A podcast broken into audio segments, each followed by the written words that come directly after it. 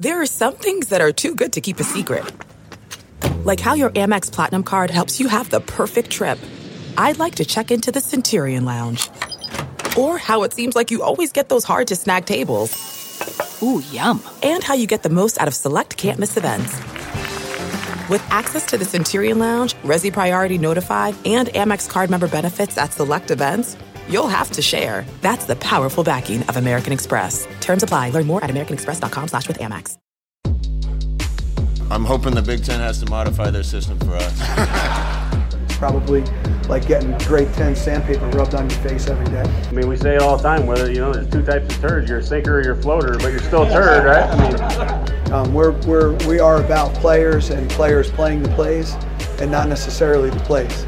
Welcome to the Varsity Club podcast. My name is Derek Peterson. Sitting across from me is Greg Smith. It's Nebraska's second bye week in four weeks, three weeks, four weeks, three weeks, three weeks. Because they had a It was pri- prior know. to Indiana. time. Time has stopped. Nebraska's bad. That's all that I know. It's not fun in Huskerland right now. Um, but we've had a bye week reprieve. We get to. I've gotten to cover some basketball, some women's basketball. Uh, the men's basketball team didn't start so well. I thought it was going to be fun, and then it was not fun. No. Um, fun times around here. Nebraska fans cannot have nice things. Greg, how are you? Uh, I'm pretty well. Um, outside of all the things that you just laid out, because it does not make things fun uh, when all of that is happening. Um, but outside of that, I'm pretty good. Uh, you know, Lakers.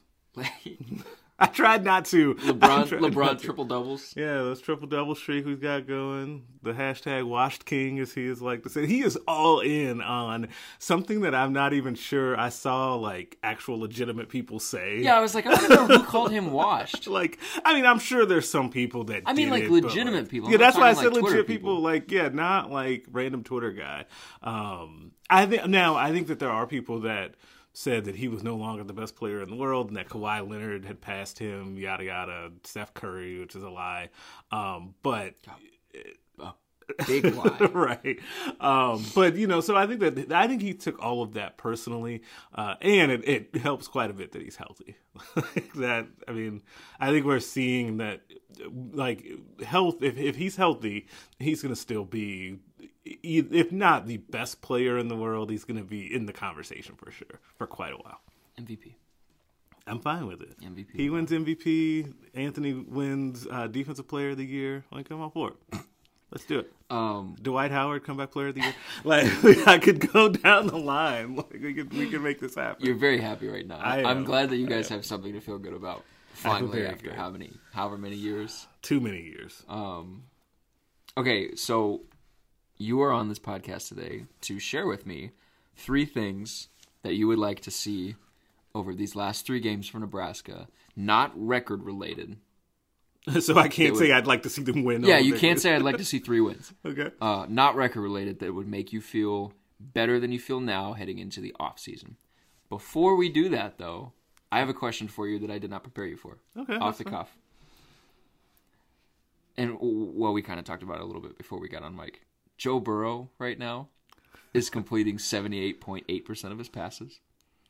This season for LSU, he's thrown two thousand eight hundred and five yards.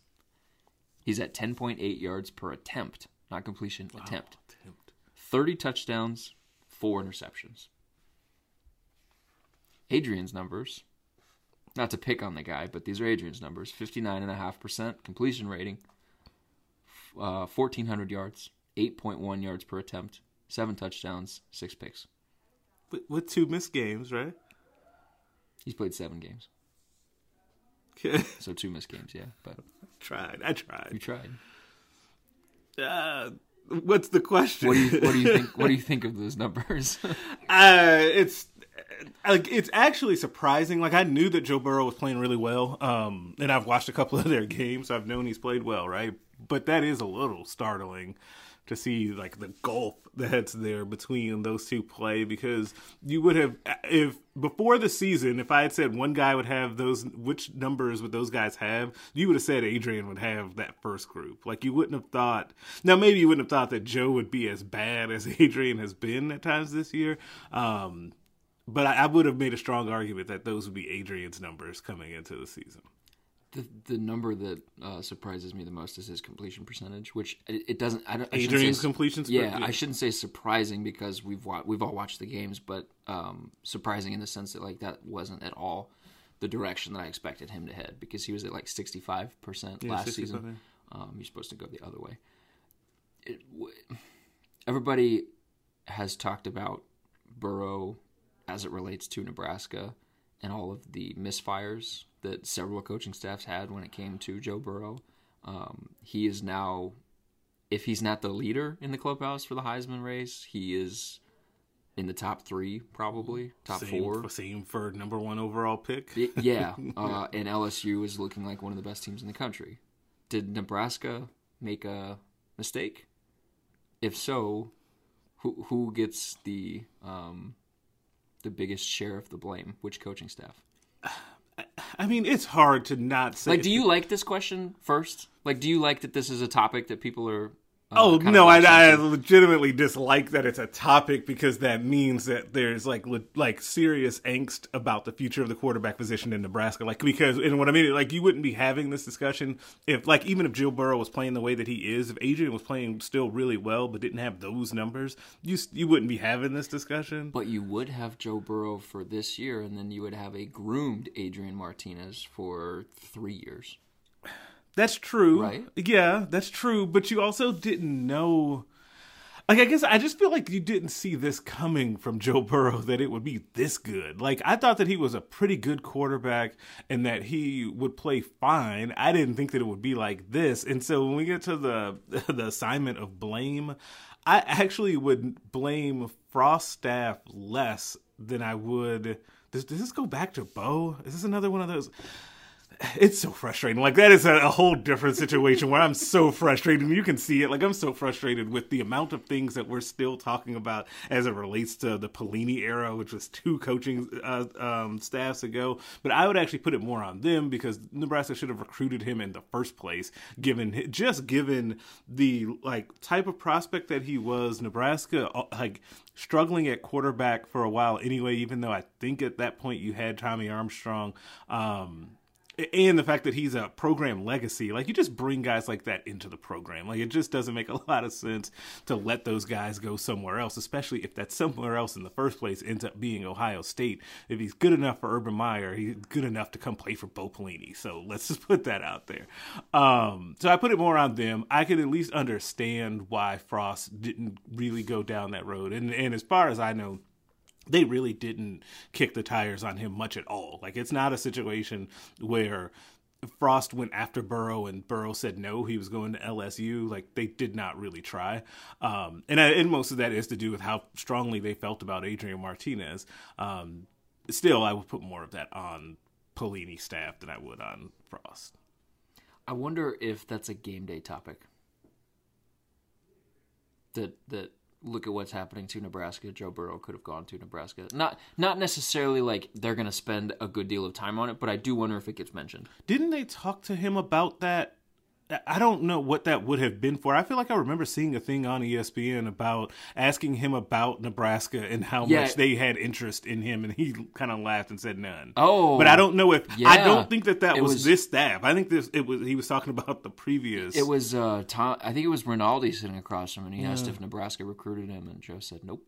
Yeah, I think that that was out of high school is what he was talking about in that case. Which, if you, I, I would love to get Joe Burrow's candid thoughts about that though. Like essentially being passed over twice.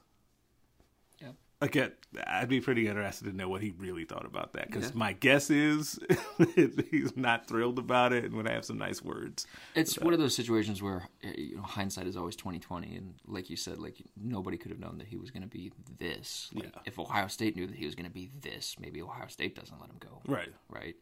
Um, and, and this is only happening because Adrian is struggling. But it's just it sucks that these kinds of conversations continue to to happen. Of like, hey, look at that guy that Nebraska missed out on that's doing this big thing. Like LSU, Alabama is uh, has like 600 media credentials this week for that game. Um, maybe a playoff preview game. Maybe. Uh, how do you feel? Okay, another off-topic question. How do you feel about two Big Ten teams and two SEC teams being the the top four in the college football playoff?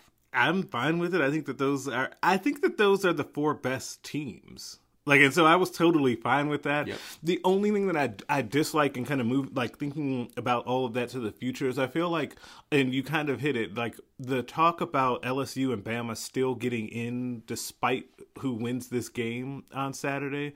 I feel like there's a lot of that talk and not so much that same talk about the Ohio State Penn State matchup in a couple of weeks or whenever that game is. Like, and I get it. It's a whole the SEC thing and you know, they get the benefit of the doubt and all of that, but I don't know that that should necessarily be the case. Now, I'll be curious when we get to that game and both of them are still undefeated and I assume they will be that if you still have that talk the same way we do with Alabama LSU.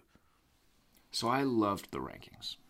Oh, and I especially loved Clemson not being in. I I liked that. yeah, the ACC is bad and Clemson has been bad, and and and they finally are starting to pay for it a little bit. And you, you can make the case for Alabama too with their strength of schedule Mm-hmm. that, that them being where they are is um, maybe payment a little bit for the way that they've scheduled.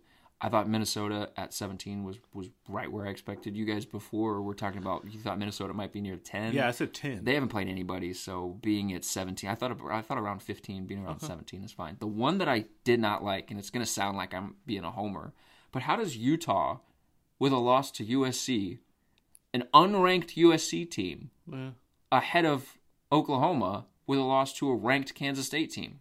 How does that make any sense? First of all, I keep forgetting that Kansas State is ranked. Um, second of all, like that does not make a lot of sense. Like it really doesn't. Kansas State's 16th in the initial CFP poll.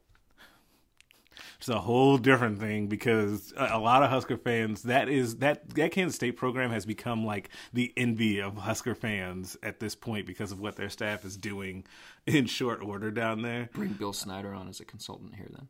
Oh boy, no, you know you got to bring Barry Alvarez over as a consultant to come back home No, since he took everything to Wisconsin. Cats. Oh boy, um, but back to your original point. No, that is weird. I think that that is um, that's not right. But and it'll but it'll take care of itself. Like I'm not Yeah, probably. that yeah. concerned about. The top four was great, though. Uh, I think Penn State is one of the, the four best teams in the country right now, so they deserve to be in that. It was good to see that. Um, okay, let's get to the three things that you want to see. So, Nebraska has a, like a puncher's chance at at getting to a bowl game, yeah. right? Like, it's not a totally lost season. Um, I've kind of kicked the, kicked the tires on you know what a, a tank would be like over these last three games, just to try to get a bunch of young players in. You actually wrote on the mailbag that you don't want to see a bunch of young players, which I found interesting. We can get into that if you want to, we but we um, your your first thing that would show you progress, show you optimism, show you um, that there has been improvement over these last three games that you want to see. It actually relates to what we started talking about, Adrian Martinez. Is I want to see Adrian Martinez get back on track and even break out as we go down the stretch here. Because to me, I, one of the things that I, I find fascinating about this season and where the discussion around quarterback is going, and you got a question yesterday to Scott, um, even about like the gap closing. I think it was is how it was phrased with the quarterbacks. Is the the longer that Adrian Martinez struggles, the more questions there are about that gap closing, but also about a quarterback competition going into next spring and fall. And that's not good. Like I've made, I've maintained, and I've been very clear on this that I don't think that that's anything that anyone should be rooting for or should be hoping to see or hoping to say, "Hey, competition is good at different positions and all of that," because you, you need to hold people's feet to the fire and all that. I, I don't believe that at quarterback. I don't. You need what I think you need to see from Nebraska and specifically Adrian Martinez is for him to get back on track and give the fan base optimism that he's going to return to the form or become the form of the guy that you thought you were getting coming into this season next year. Because that raises the ceiling for this program and this team and it makes you feel a lot better heading into the offseason. Like you I, I, if we're talking at the end of, after the Iowa game about how one of the big key questions going into next spring is who's going to be the quarterback that's not a good thing at all like I don't think that should if, if that happens, I think that as well as those other guys played in spurts, um, I still think that you need Adrian Martinez to be the guy that takes Nebraska to another level based on what his ceiling is compared to those other guys right now. When you look at his play over the last few games as he came back, how much of it do you attribute to confidence? A, a lot of it because I don't think I you don't I to me he doesn't look like a confident player. And part of that is is just in his throws that are not like they're not difficult throws. So like when guys are wide open and he like short arms it and it, it bounces into them. There were a couple of those in the game last week. When guys are wide open and he airmails them, we we've seen that. Or when guys are coming open and he's not making that decision quickly, um, he's a different quarterback than when they it looks like they've designed run plays for him and he knows exactly what he wants to do. And I think that that's in large part is that he has a lot more confidence right now in his ability to run the ball, especially when they call them, not just because it also you see that on scrambles. Like he's not scrambling as quickly as you would even want him to. Um, so I think a lot of this it comes down to confidence right now. Should we go to your number two, or do you want to talk about my number one first? Let's talk about your number one. I don't think we're going to have a ton of overlap because I don't have Adrian on my list. Okay. So my my first one is I want to see them run the ball more effectively outside of Wandale in the quarterback run game. So Wandale is under four yards of carry right now. Um, he's got 85 carries on the season. You just like I don't. Like, I wrote about I- that in the mailbag hate- too. Like I, I. I don't like that at all. Yeah, that well, that was one of my takes after the, the Purdue game. Is I don't like his usage because the the the perimeter stuff that they've got him doing. J.D. Spielman could do the exact same thing. You could cut some carries down there, and I don't like just running him up the middle and slamming him into an offensive line and saying, "Okay, beat." These three defensive linemen that are twice, sometimes three times your size, and then create space after the fact. No, you were supposed to create space for him to then have room to do all the stuff that he does. It would be totally different if Nebraska had a really good offensive line. You could use him as that change of pace guy for like 10 runs a game. But even then, I'm not advocating them run him 22 times in a game. the Like, the biggest problem with the run game right now, if you take the quarterback run out of it, is that Nebraska had Maurice Washington who could create where there was nothing. So like, and we talked about this a ton. There would be no space to run up the middle mm-hmm. early when he was playing, and he would be able, because of his natural ability, to bounce things outside, beat guys to the edges, and then get upfield and get some positive yardage. With him now out of the equation, it kind of feels like Scott Frost has said, "Okay, Wandale Robinson, do that same thing." Like he's smaller, he's. He, I mean, Mo wasn't great for that role either because he was getting broken constantly. Yeah. But like, it it feels like Wandale is basically the guy of like, okay, compensate for our offensive line issues. I think And- that's a and- great way to put it. And he hasn't been able to because the offensive line continues to be crap. But I just, and I don't know how successful it's going to be because Dedrick Mills, like I wrote over the last two games, is- has is at 3.4 yards per carry, which isn't great. But he's also only got 14 carries. I was going to say, it can't be very many carries. He's got 14 carries and Wandale has 34. Those need to be flipped. Yes, they do. And it also his wants his being Wandale. Wandale for me, his um running attempts and his passing targets to me almost need to be flipped. I think it's 40 catches maybe that he has on the season um and 85 rushes like to me that needs to be flipped and I I like I hate going there with the comparisons to Rondale Moore um but actually in terms of their usage um and how Jeff Brohm uses Moore or used him last year before he was injured like I actually think that needs to be the exact blueprint for how they use Wandale And I don't really know why it isn't. I don't Like, either i- is it because they don't have Maurice Washington? Is it because the offensive line is as bad as it has been? So he's just trying to, to find a way to compensate somewhere. See, I think that they, he does. Wandale does some really nice things as a running back, and he's he's a good running back. The problem is, is they don't create enough space consistently to keep him from taking huge shots on a consistent basis. And there are some natural things he does as a running back, and Greg Austin has mentioned this before about um, his vision and his ability to get skinny in a hole, and he likes to see him back there at, at running back. But I think their infatuation with putting him back there because he can do it and he can create is to his detriment.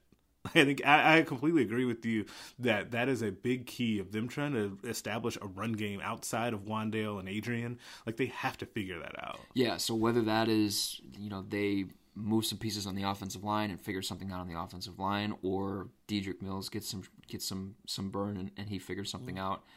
Either way, like it, it would go a long way heading into next season in terms of perception if they could start running the ball a little bit better because their ground Brandon Vogel tallied the numbers and I think they're averaging like five or six yards per carry on quarterback runs, um, but running back stuff is down in the threes.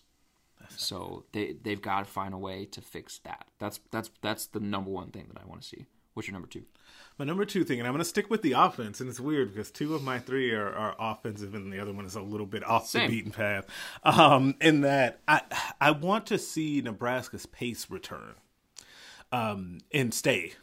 like I wanted wanted to go come in for like two series and then go back away. Like the version of Nebraska's offense that we saw with Noah Vedral in the what Indiana game in the to start off that game is the version of this offense that I want to be there all the time. Like where you're snapping the ball as, as quickly as you can and you're getting up there. Like I I wish I had looked up the number ahead of time, but I saw the graphic about like the top five teams in the country and like how little time they take between snaps. UCF is still way up there, um, and now it the name it just escaped me. Maybe it's either Wake Forest or NC State is number one. Well, Wake is really yeah. maybe right it's now. Wake, and they're it, it was twenty seconds in between snaps. Like I want Nebraska in that top five group. I don't know if you'll get there this year, but I want to see them getting closer to that because I think that that is can be an equalizer for this offense and that wearing down a defense and then letting your offensive line then wear on those guys that are now tired. Um, I think seeing more of that pace would really help this offense. But I don't know if you can do that if you don't have the full confidence in everything that's happening out there on the field. Okay, question for you: Why has not why has that not been the case? Because the contrast between Indiana with Noah Vedral and then Purdue a week later with Adrian Martinez in terms of pace and the and the quickness between snaps was stark. I don't know because I wouldn't even say like normally what I would say is it had to do with getting that first first down or getting positive yardage on first down, but I don't even think it was that because they were moving the ball with Adrian Martinez to start that game against Purdue as well, and they weren't doing it. Like I just I don't understand it. Maybe that is so. Maybe that's something that we need to get inside of with Walters. Today. Well, we're not talking to them again this week, right? I keep losing track of what day this is. Next week, um, maybe get into with Walters or Frost or whoever about the pace of the offense because there. It, I mean, there was a noticeable difference, um, and I think that that can be a real weapon and an advantage, and that's supposed to be part of what this offense does. Um, and we just haven't seen enough of that. I would like for them to get back to that. We might go all six without having any overlap, which is kind of cool, but also says bad things about the team. Um, Yeah. I want to see I want to see them find one non JD Spielman wideout, just one. I just want to see one. Figure something out. Okay. They don't have. They don't have like who is the non JD wideout that comes to your mind when you think of like okay when JD leaves that's the guy and Wandale doesn't count. It, Exactly. Yeah, I mean, honestly, I don't know who that like at because uh, I would almost say, he, but he, you can't do that either. I was going to say I would almost say Jack Stoll. It has to be a tight No, end. that's a but tight even end. That, like, count. but it doesn't count anyway. I don't. I don't know. That's a good question. This is a bad situation. That's not good. No. And, and I wrote in the mail, and you kind of gave me the the eyeball emoji to what I wrote in the mailbag. I don't I don't have any like inside information as mm. to whether JD Spielman is leaving or not. I think he should. Like another year of this is gonna tank his draft stock. I mean, I don't think I actually don't think it's the worst idea for him in the world. Um, but I, it would absolutely force them to figure out what's happening at the wide receiver position. And I, I still think, and this goes in a little bit into my third thing, but I, I, I won't totally give it away. I still think that what's happening at wide receiver is a little bit of a symptom of them being the staff not understanding what they needed to have outside in this conference. And I think that that, that is, you can say, hey, that kind of stinks that they didn't recognize that right away. But I think that there are signs that they're adjusting to that. Um, and it is actually something that Jacob said, like in the preseason, that they do have a lot of wide receivers that do the same thing. You said it. Too. Excuse you. Uh, and so, and and I honestly, and, and knowing what I still kind of think about that, I would guess that when you both of you posed that to me in the preseason, I kind of shrugged it off. Yep. Because I didn't think it would be an issue. Like I thought that they would have guys. It would look like it did at UCF, where guys are streaking down the field, they're Yep. scheming guys open. Um, you're also using them in the wide receiver run game and some option stuff. And they don't do that either now. Um, and when guys are streaking open, they're not being found. Either they're not just being seen completely, or they're being missed with throws. So, like the scheme, by the way, is still working, which is something that is a whole other topic of conversation. Of people now seems like they've made up their minds that the scheme won't work in the Big Ten, which I think is false. I think the scheme is working. It's that the execution is not working. But back to the actual wide receivers, yes, they need to find another guy because I honestly still, after all that talking, can't think of who I would feel comfortable, confident saying is that next guy. Who is it? I don't. I don't know. Without naming someone who's not on campus yet. yeah, I, Like don't, I don't know the because Like, because like it, does Darien Chase come to your mind? he did not, but he might be the leader in the clubhouse. Yeah. Um, Jamie Nance got off scout team this week, which was cool to see. Yeah. He is a name that comes to mind for me. I'm still frustrated by that situation because I don't understand how you But- early but that's- enroll that's the point. scout team. Those guys haven't had a, those guys haven't had opportunity. yeah. Not even like they've been out there and they haven't made plays. They haven't had opportunity. So we have no idea what is up with this wide receiver room. I just want them to find one guy. That would go a long way towards helping them. Yeah. Yeah, it would. And and it's also like because the other thing that this offense was supposed to do is is you were supposed to have to worry about everyone that's out there because your quarterback is such a good decision maker and he's seeing the field and all of that. Um but you're not seeing that either. You remember my um, my first column of the season? What I wrote about? I do not. It was uh, very well received. It was about Nebraska's death lineup. Oh, okay. Yeah. So that that lineup was Maurice Washington and Wandale Robinson on the field together. Mm-hmm. Washington is now out of the picture, and Wandale doesn't get to do the duck R thing. Jack Stoll, who can't can't Seems can't to be losing time to Austin Allen by the minute. Like, okay. Um, JD Spielman, who has been JD, and then Kanawai Noa, who either isn't getting found or isn't making catches. But has he been better I think he's been better. I think he has been better recently. he's To been give him that credit. I think all, all season long he's been a really really good perimeter blocker, Mm-hmm. and I think he's he's getting better. Um, partially because he's just getting more chances. He's getting Yeah. the ball thrown to him a little bit I agree with that. So, okay, we are to your number three. So I alluded to this a little bit, and it is it's. I want to see the adjustments in recruiting, um, and part of that, and I think the the biggest one. I think the biggest one that, and the easiest way to see this is what's happening at wide receiver, and if they ever decide to really, and I don't want to say if they ever, because I think they are doing this. I should say that differently. They are doing this. They are targeting an increasing number of bigger wide receivers because I honestly do think that they came in thinking that our system is the system. It will scheme guys open. It won't matter if they're um, smaller guys. Um, it, our scheme will take care of it. Plus, within our scheme, we like to have those guys that can be more of that combo wide receiver running back because we're also going to use them in the run game. Um, and a whole bunch of that has not come to fruition.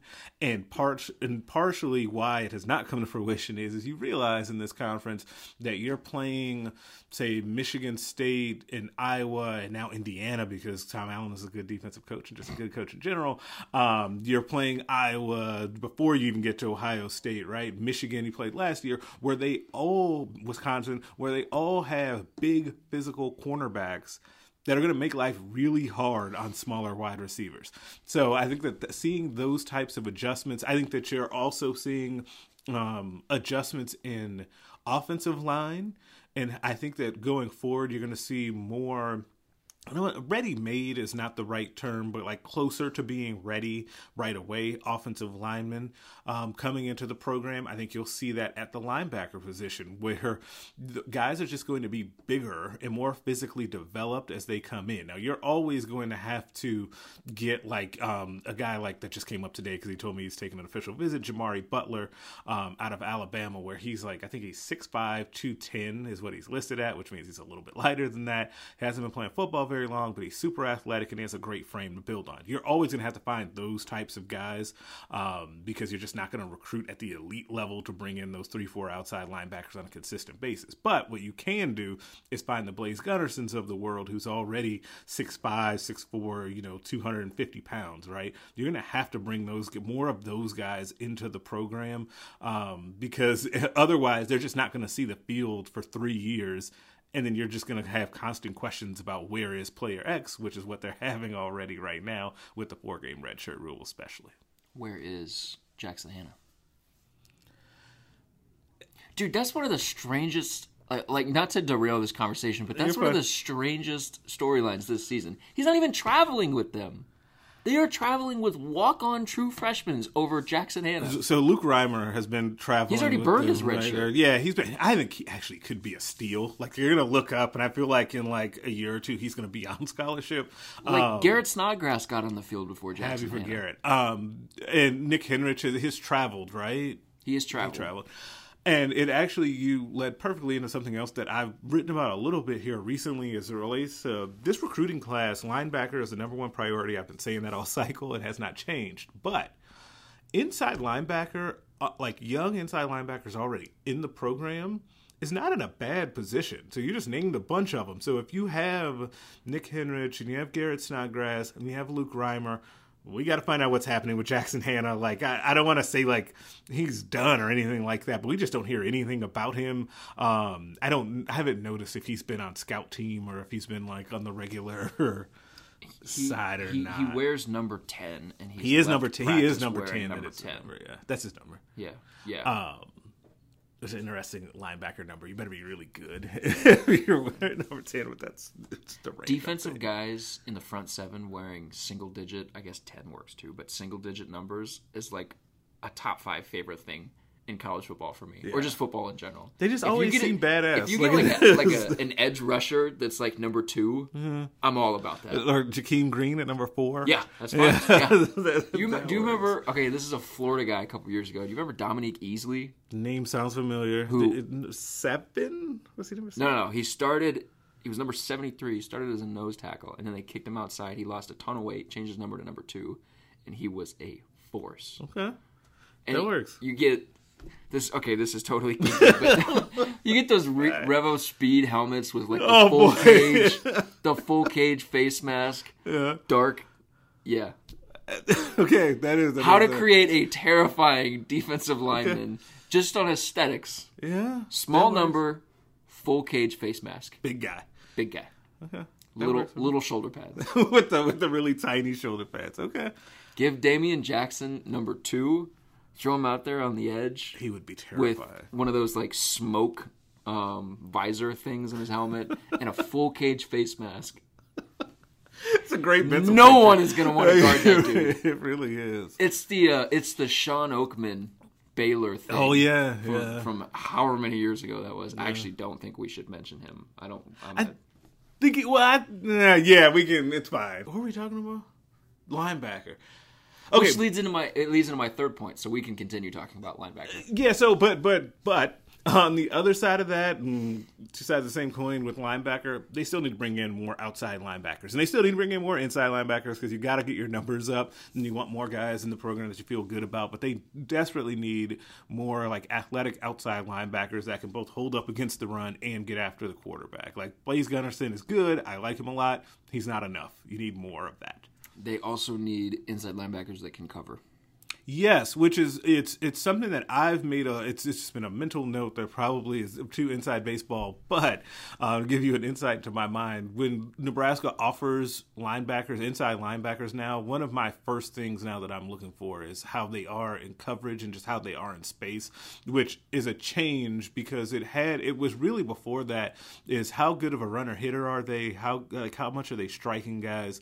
Are they coming downhill um, in the run? And I think that we've seen enough evidence to know that yeah, Nebraska has not stopped the run good enough or well enough, uh, but they're getting like just destroyed in the pass game, and too many teams are finding it too easy to isolate their linebackers and coverage, um, and it's just a matter of time before it happens each game. Yeah. Um, so my third thing was improving the third down defense, Okay. um, which which sort of goes hand in hand with um, finding some guys that can that can cover in space at the inside linebacker spot. So Northern Illinois um, was twenty uh, was five for twenty on third down, um, and then a week later Illinois was one for twelve on third down, um, and then Ohio State came to town and basically broke Nebraska's defense and and uh, wrote the playbook on how to attack Nebraska on third down.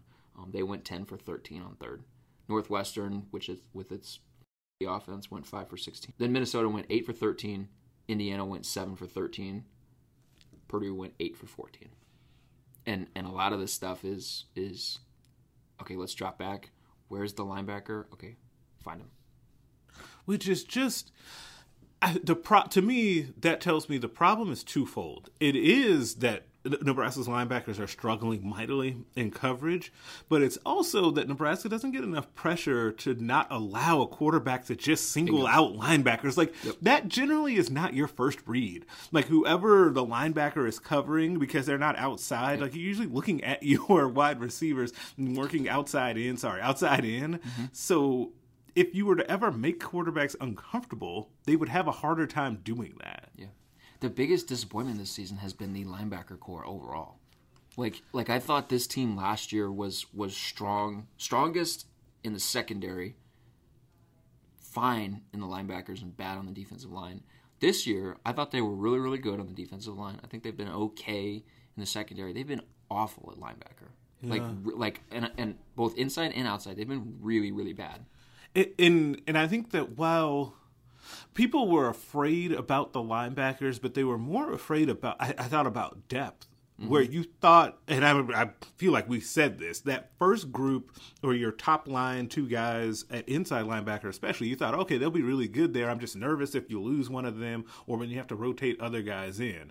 Um, that hasn't even been the case. Like all of them have not been good.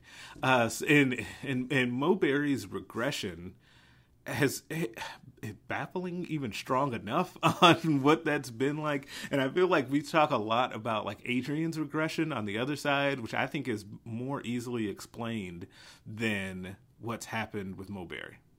And I think that he, I don't want to say he doesn't take any arrows from the fan base or from media because he does, but I think that we probably don't talk maybe even enough about where he was last year to what he's doing this year and how much we figured out that that is just absolutely destroying the defense. I agree. We had zero overlap. That's uh impressive. Interesting. That is impressive. Though I wish so. Okay, 'cause I have a question for you because I know the answer for me. If so, this, what's something that we didn't talk about necessarily in our three points that needs to change for next year's defense to feel better about it throughout the season? A pass rush? That was my answer too. Yeah. Because I feel like all the things that we've talked about with issues, the third down, um, linebackers having to be out in space too much, uh, all of that, I think comes back to again, if they had pass rush and made quarterbacks uncomfortable. It's not even just sacking quarterbacks; it's making them uncomfortable, mm-hmm. making a guy when a third string quarterback comes into the damn game, having him actually move his feet and not just stand there in the pocket and survey the field. Like if you could ever do that, that's how you rattle guys and you end up a with more turnovers. It's more difficult. Like the third string guy's not carving you up. Like it's yeah. And it also makes it so that your, your third down defense is a lot better because you can get to the quarterback and you can either sack him or you can pressure or um, um, force Aaron throws. So your third down defense is better. So you're getting off the field more often. So you're not dead tired on that last drive, right, where you have no pass rush because you can't get off your block. right.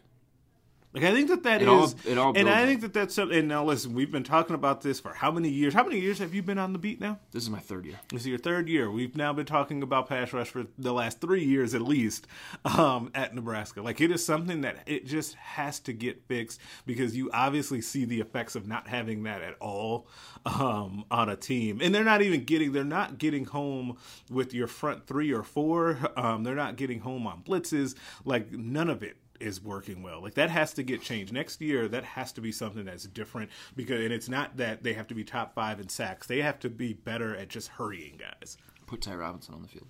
Do it No, you don't want to see freshmen. next year. he- No, I'm talking about now. Uh, no, no, I'm talking about these last year. three games. next year. Put Ty Robinson on the field and Bryce Benhart on the field against Wisconsin and just see what happens.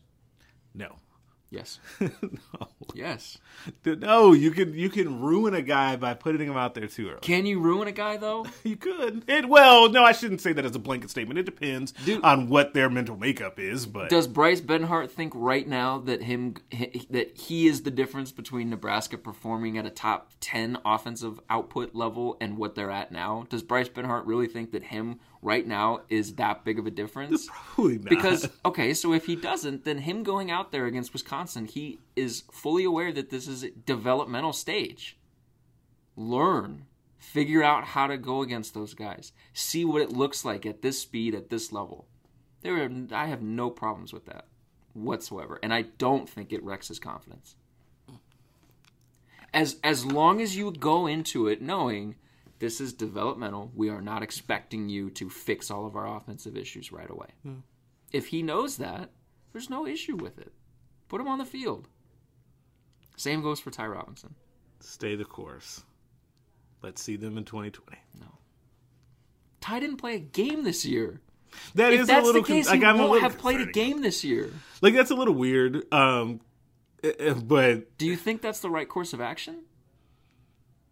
At this point, yes. Because I don't think you panic. I think it's a little bit of a panic move if you just start throwing those guys out there now. And the staff is not one that strikes me as one Is that it- wants to it be a- is it perceived a- as panicking. Panic move, or is it an acknowledgement that hey, we got to try some different things? Yeah, but is You is, can frame it. You can package it different you ways. you can, and and that's important. But is putting Ty Robinson out there for ten snaps, twelve snaps, going to be the difference in them winning the, the Wisconsin game?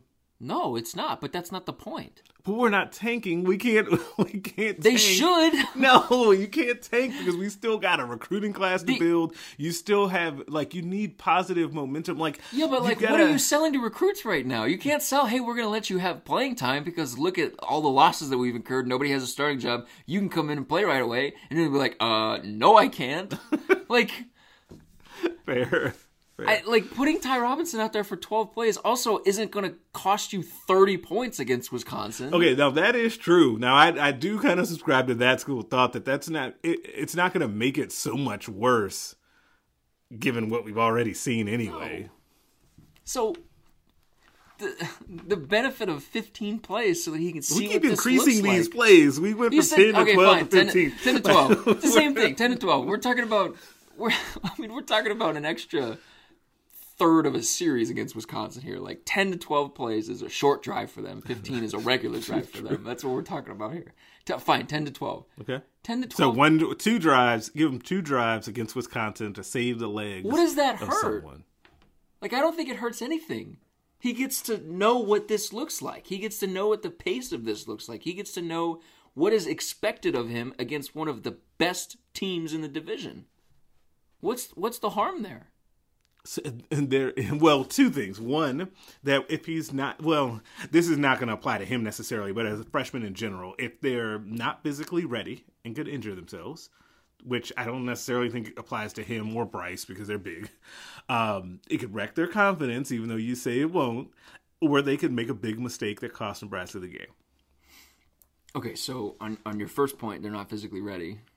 If I mean, if we're talking about putting a six foot one, two hundred pound defensive end out there, no, don't do that. But Ty Robinson is perfectly fine. Bryce Benhart is perfectly not not physically ready to be a starter, Yeah. but physically ready to handle twelve plays. Uh, right. Sure. Two, I don't think that's going to wreck their confidence as long as they know going into it that this is developmental and they're not expected to fix everything. What was your third? It could cost Nebraska the game. Yeah. Unless you're playing Ty, unless you're planning to play Ty Robinson as the edge setter on the Purdue end around, like, are you are you planning on giving him play. fourth quarter snaps? Like, Probably not. no. I just I'm, I'm just telling you, like I've I've become a little more risk averse on just on throwing freshmen out there. See, they got to take more risks. No fear of failure, dude. We could do a whole pod on No fear of failure.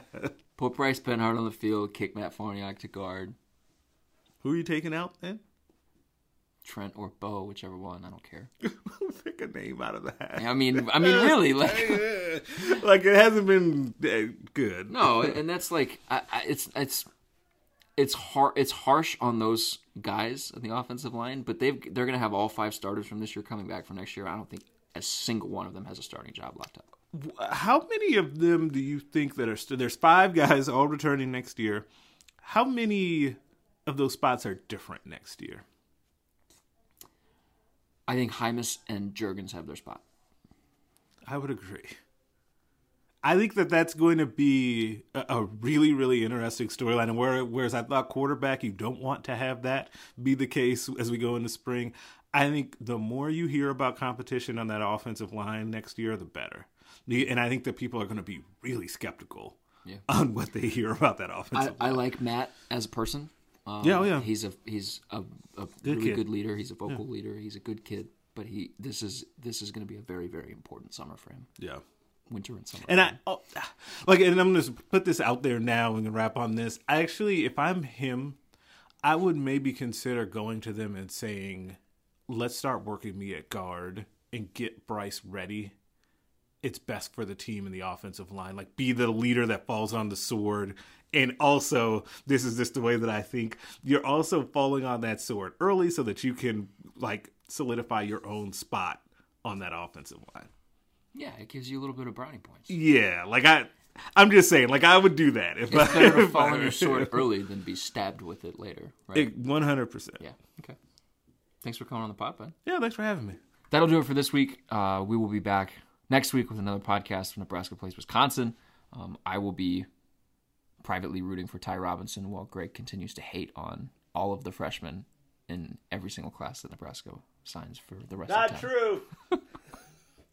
Uh, men's basketball started up, women's basketball started up. Jacob Padilla and I have coverage on, on both of them. Um, they play this weekend. Uh, volleyball continues. Jacob Padilla will have coverage on that. So keep reading hailvarsity.com. Um, find, follow, rate, and review the podcast wherever you listen to it. Uh, we will be back next week.